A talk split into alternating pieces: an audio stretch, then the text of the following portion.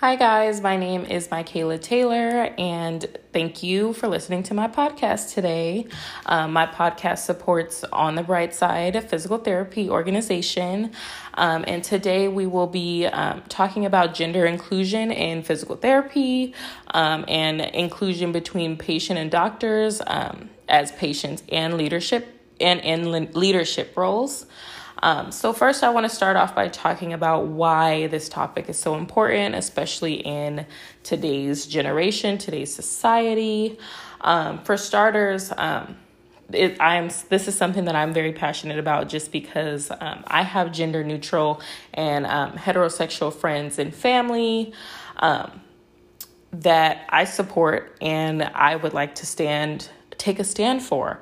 Um, I feel like a lot of times many people um, in the L G B T Q community don't have a support system, and I happen to maintain one of those um, for the people that are around me, for starters.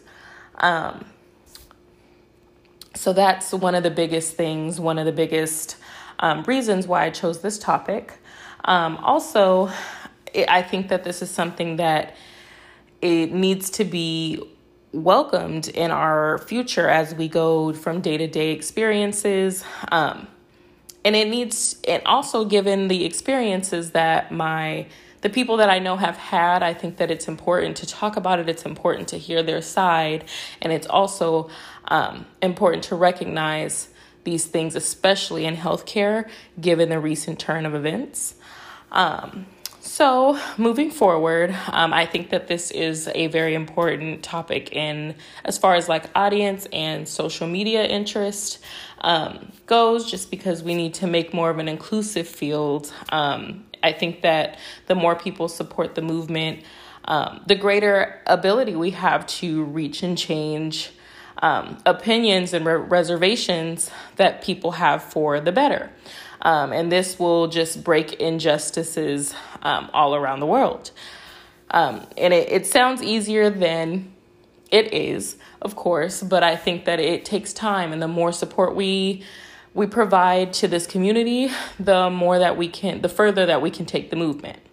Um, so ultimately, um, I my general research question is, what is gender inclusion in physical therapy, and what does that look like for, first off, the patients that are in the L G B T Q community, as well as people that are have leadership roles and as doctors, as L G B T Q um, community people that are um, involved in that community. Excuse me. Uh, so. Overall, I think that um, this research topic really links to social justice due to the injustices embedded in our community and society that have been made norms. Um, this has been a recent controversial topic, um, and it's embedded in our laws and communities. Um, and I think that it leaves room for social inequities and disproportionalities Um, to continue. So I think that this is really important to address um, as far as injustices go throughout society. Um, so next I want to talk about a little bit of the context behind my topic and a couple things that I noticed from the readings um, that I did um, and the research that I did.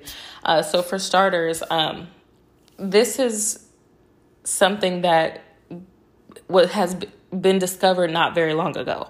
Um, I think that just like the cultural injustices that we're dealing with in current society um, also link to L G B T Q um, as this, the first um, National Gay Rights Associations were first um, developed in ni- the early nineteen fifties.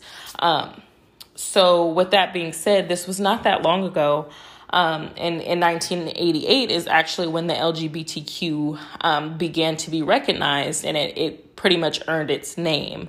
Um, and from that point forward, um, it really became a societal issue. Um, it, and it was never, and it wasn't even until the early two thousands that we were able to recognize and create laws and put them in place to protect those of the community that were involved. Um, so I just would like to re- re- relate that to physical therapy overall. I think that um, my biggest, my biggest and largest um, way to connect the two would be physical therapy and athletes. Um, it wasn't until the two, the mid two thousands that um, an N F L player by the name of Lewis Rams um, was an openly gay N F L athlete. Um, and this was huge, especially for sports, um, especially for America in general, because of the gender roles and societal norms that we have placed upon our own um, as we grew up. Um, so it was really interesting to see, you know, how an athlete can come out and be prevalent in our society and how that has helped knock down barriers for those that are c- coming into um, this new realm. Um, and overall, just to talk about how, um, in general, in physical therapy, we deal with a lot of athletes. How how are we going to make them feel inclusive? How do we, um, you know, show that we are showing our support and being supportive of, you know, what they stand for and how they stand for it. Um, and it, even in the articles that I found in some of the associations in physical therapy itself, uh, first off with the A P T A, which is the American Physical Therapy Association, um, they have taken a stand in L G B T um, leadership roles as far as embedding that into classroom settings and leadership roles. Um, and also there's an organization called P T Proud, um, which is an L G B T catalyst um, committee. And um, it pretty much instills the health policy um, in the administration section of the A P T A. So the two work together to show their support and, of this community.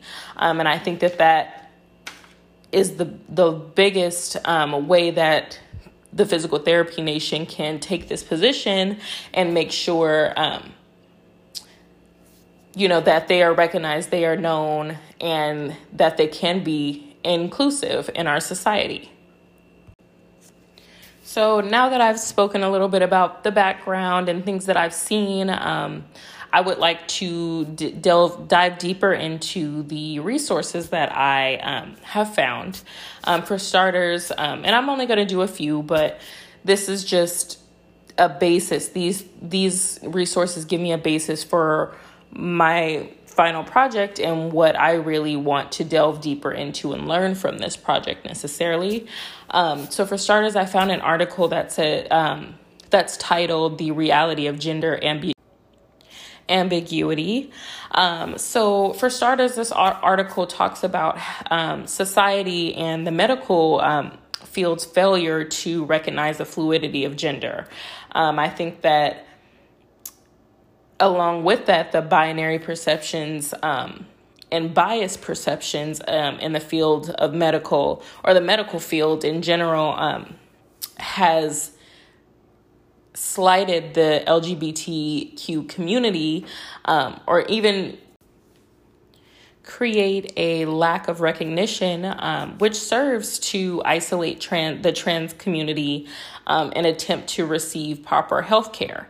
Um, so overall, this has shaped a society in the medical field um, to f- make them feel less inclusive. Um, and it it forces the L G B T Q community and gender binary um, or non-binary, um, you know, ideals to almost find illegal alternatives or um, not even be as honest upon, you know, healthcare to or to healthcare providers um, to survive, um, which is unfortunate. It, it it creates a real rift in society and in a very socially exclusive realm.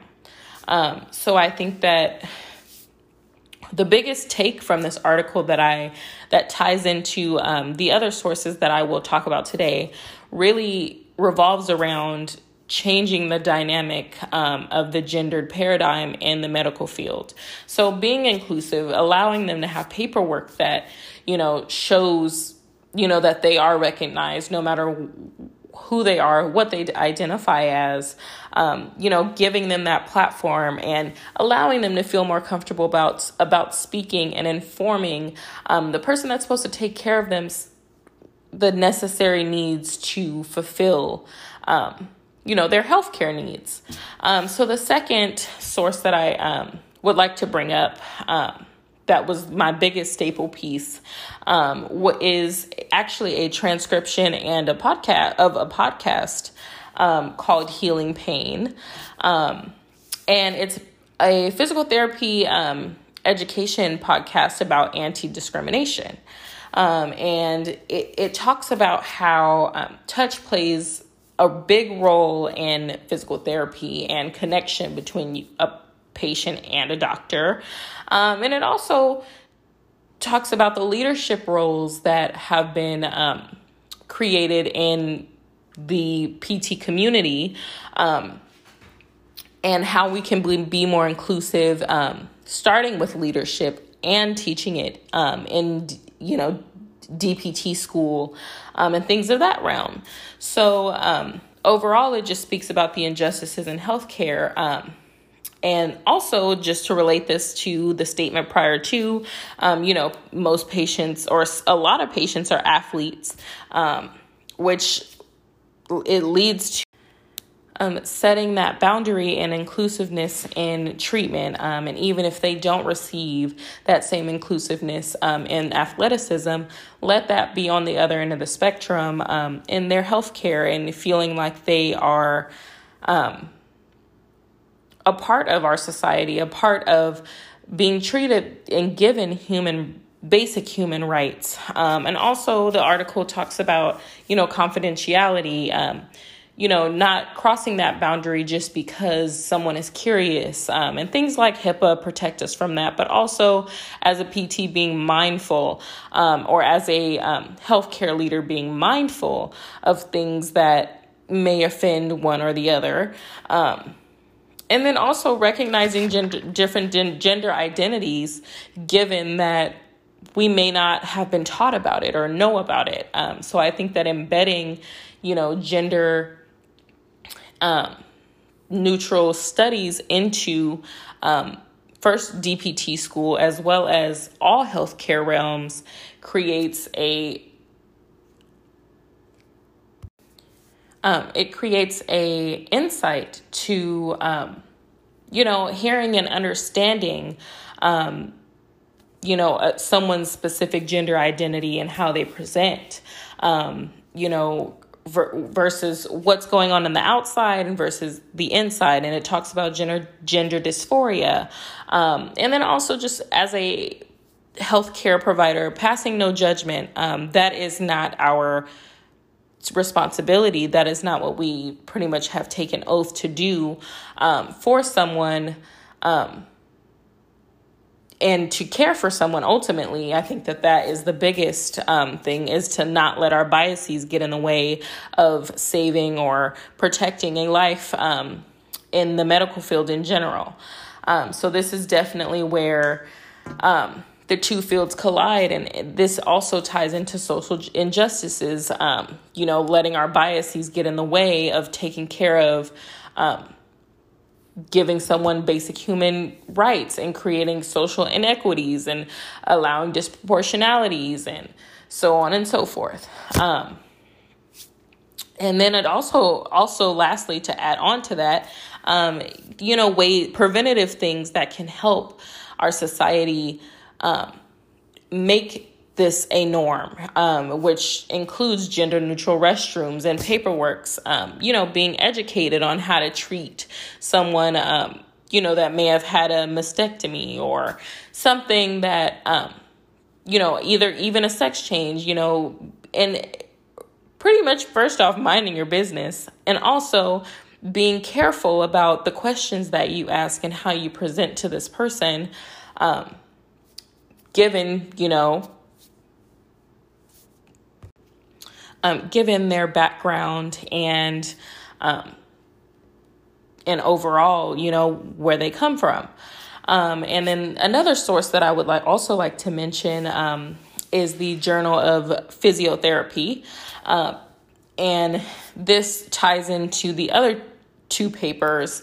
Um, and it's really a survey study um, about physiotherapy interactions and how um, lack of knowledge, um, you know, to health needs um, have led to, you know, these social injustices, these um, rifts in the two communities, in creating a normative practice in things like this. Um, so I think that um, the lack of education will lead to assumptions, and assumptions lead to injustices. Um, and then also um, patients, like I mentioned before, patients withholding trust um, and, you know, pretty much essential information um, to their healthcare needs. I think that if if we don't create some type of comfortability and normative practices in the knowledge of of healthcare providers, I think that this um, will lead and continue to lead to um, inequalities, injustices, um, you know, A, still a societal rift um, of exclusiveness and social um, exclusiveness across the board. Um, and so lastly, um, to conclude, I just would like to, um, you know, state that, you know, I believe in equality amongst all identities um, and have learned how physicality um, will be a huge part of my career in the future as I um you know, work on being a future physical therapist and having my own practice someday. Um, I would like for, you know, my employees and my community to be socially, mentally, socially and mentally aware and inclusive of all walks of life. Um, I think that this is something that I still need to learn um, and practicing how to, um, you know, make embed these, um, this knowledge into, you know, who I am and how to support, um, others outside of, you know, just my family and friends. And, um, this, this just should be a normative, um, to my society, and it's unacceptable not to know at this point. Um, and even in, in and throughout my career. And if I can pass that along to, you know, my future possible, you know, interns or future P T students in the future that I'm teaching, or my kids, my children who will, you know, go to college and, you know, feel okay to discuss these kind of things. I think that it it's very important to me um, to learn this. And that's why I've chosen this topic um, to kind of broaden my own spectrum um, as far as, you know, my knowledge on these things go. Um, so I also, um, I think that it would, that I could be more involved um, in having inclusive factors um, in my current life and my P T business in the future. Um, because, you know, conform, through forming, um, conforming to the needs of the L G B T Q community and um, creating resources as well as leadership roles, it, it, I, in one of my sources, it talks about the lack thereof of leadership roles in the L G B T, um, in the physical therapy community, excuse me.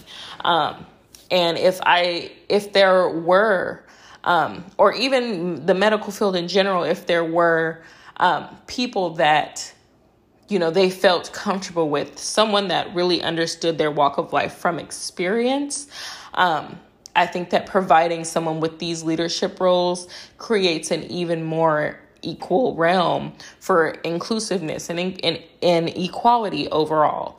So with this, um, I think that this is a great learning opportunity. Um, and I still think that there's so much I need to learn. Um, as I mentioned before, learning, you know, how to make this normative in my society, because even though I do have friends and family surrounding me, there's always more to learn. There's always more to gain from from this knowledge and experience, and being able to implement that, um, given the series of today, today's events, that is, um, the I guess there was a law that passed that, you know, allows healthcare providers to Um, deny service to an, a member of the L G B T Q community, um, given upon their own biases, which is completely unfair. But if I myself um, try to have a form of activism in this realm, that could change. That could change in the future. Um, you know, being in support of something that I feel passionate about and I can support makes this all worthwhile.